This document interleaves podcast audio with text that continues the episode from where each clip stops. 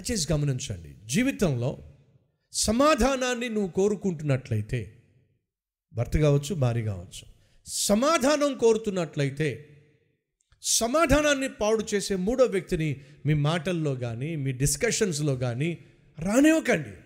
మీరు ఎప్పుడైనా చూసుకోండి. సహజంగా భార్య భర్తల మధ్య వచ్చేటటువంటి మనస్పర్ధలకు కొట్లాట్లకు ప్రధాన కారణం మూడో వ్యక్తి.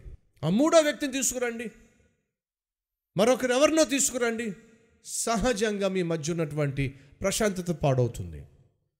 ప్రశాంతంగా ఉండాలి అనుకునే సమయంలో మూడో వ్యక్తినో నాలుగో వ్యక్తినో వాళ్ళనో వెళ్ళనో తీసుకొచ్చి ఉన్న ప్రశాంతను పాడు చేసుకోవడం శాడిజం. దాన్నే శాడిస్టులు చేసే పని అంటారు.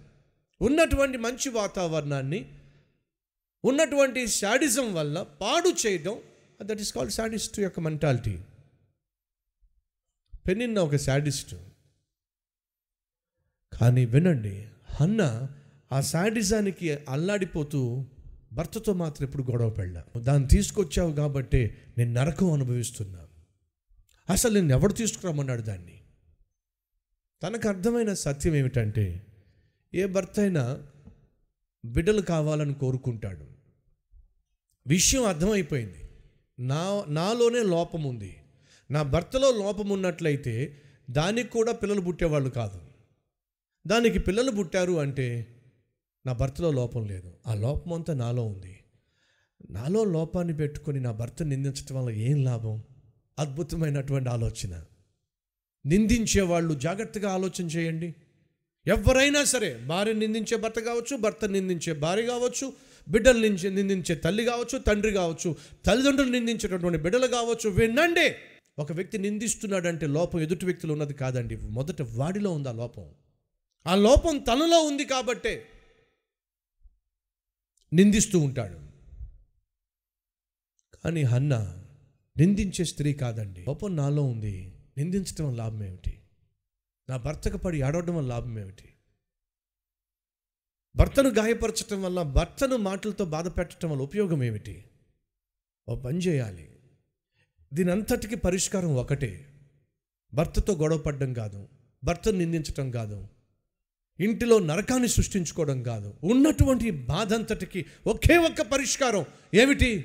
ఈ సమస్యను తీర్చగలిగిన దేవుని దగ్గరకు వెళ్ళడమే పరిష్కారం.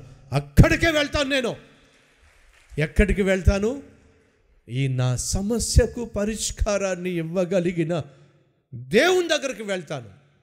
నిందించే వాళ్ళు ఎందుకు నిందిస్తారో తెలుసా? దేవునితో కనెక్షన్ లేదు కాబట్టి. తనకున్న కష్టాన్ని తీర్చేటటువంటి దేవునితో కనెక్షన్ లేదు కాబట్టి. తనకున్న బాధను తొలగించే దేవునితో కనెక్షన్ లేదు కాబట్టి. కొన్నిసార్లు నా ఇద్దరు కుమారుల మధ్య చిన్న చిన్న గొడవలు వస్తాయి. సహజంగా పెద్దోడికి చిన్నోడికి గొడవ వచ్చినప్పుడు చిన్నోడు ఏం చేస్తాడంటే చిన్నోడు కదా పాపం ఏం చేస్తాడు? పెద్దోడితో గొడవ పడలేడు పెద్దోడు కాబట్టి ఇప్పుడు నాకున్న బాధ అంతా తీరాలంటే నేను మా అన్నతో గొడవ పడాలా? లేకపోతే వెళ్ళి మా డాడీతో చెప్పుకోవాలా? ఇప్పుడు మీరు చెప్పండి ఏం చేస్తాడు. హలో? ఏం చేస్తాడు చెప్పండి? తిన్నగా వాళ్ళ డాడీ దగ్గరికి వెళ్ళి డాడీ ఏం జరిగిందో తెలుసా మీకు? అని చెప్పి జరిగిందంతా నాకు చెప్పుకుంటున్నాడు. కారణం ఏమిటంటే నేను ఆ పరి ఆ సమస్యకు పరిష్కారాన్ని చూపిస్తానని. వాడు నా దగ్గరికి ఎందుకు వచ్చాడంటే వాడికి నా మీద నమ్మకం ఉంది. అంతేకాదు వాడికి నాకు సమాధానకరమైన వాతావరణం ఉంది సత్సంబంధం ఉంది కనెక్షన్ ఉంది. తన మనసులో ఉన్న బాధ అంతటిని తీసుకెళ్ళి మా నాన్నకు చెప్పుకున్నట్లయితే నాకు నెమ్మది దొరుకుతుంది అనే నమ్మకం ఉంది కాబట్టి వాడు ఏం చేస్తాడు? చిన్నగా నా దగ్గరికి వస్తాడు. నీకున్న బాధ తొలగించగలిగిన దేవుడు నీకున్నాడు అనే నమ్మకం నీకున్నట్లయితే తిన్నగా నువ్వు తండ్రి దేవుని దగ్గరికి వస్తావు. ఆయన దగ్గరికి రాకుండా లోకమంతా తిరుగుతున్నావంటే దేవునికి నీకు కనెక్షన్ లేదు కాబట్టి.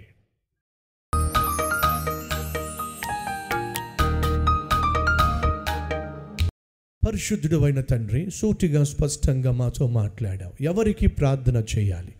ఎవరు ప్రార్థన చేయాలి? ఎప్పుడు ప్రార్థన చేయాలి? ఎక్కడ ప్రార్థన చేయాలి? ఎలా ప్రార్థన చేయాలి? అద్భుతమైన సత్యాలు మాతో పంచుకున్నావు. నాయనా నీకు స్తోత్రాలు. ఇక మీదట హన్నా వలే ప్రార్థన చేయడానికి విశ్వసించటానికి సమాధానాన్ని పాడు చేసుకోకుండా నెమ్మది కలిగి జీవించటానికి చుట్టూ విసిగించే వేధించే బాధించే వాళ్ళు ఎంతమంది ఉన్నా నాయన నోటికి పని చెప్పక మోకాళ్ళకు పని చెప్పే కృపను ఫలితంగా అద్భుతమైన నిందించేటటువంటి సాతాను సంబంధుల యొక్క నోరు మూసే నీ జవాబును పొందుకొని క్రియల్లో నాయన ఆత్మీయతను చూపించే కృప మా అందరికీ దయచేయమని యేసుక్రీస్తు నామం పేరట వేడుకుంటున్నాం తండ్రి. ఆమెన్.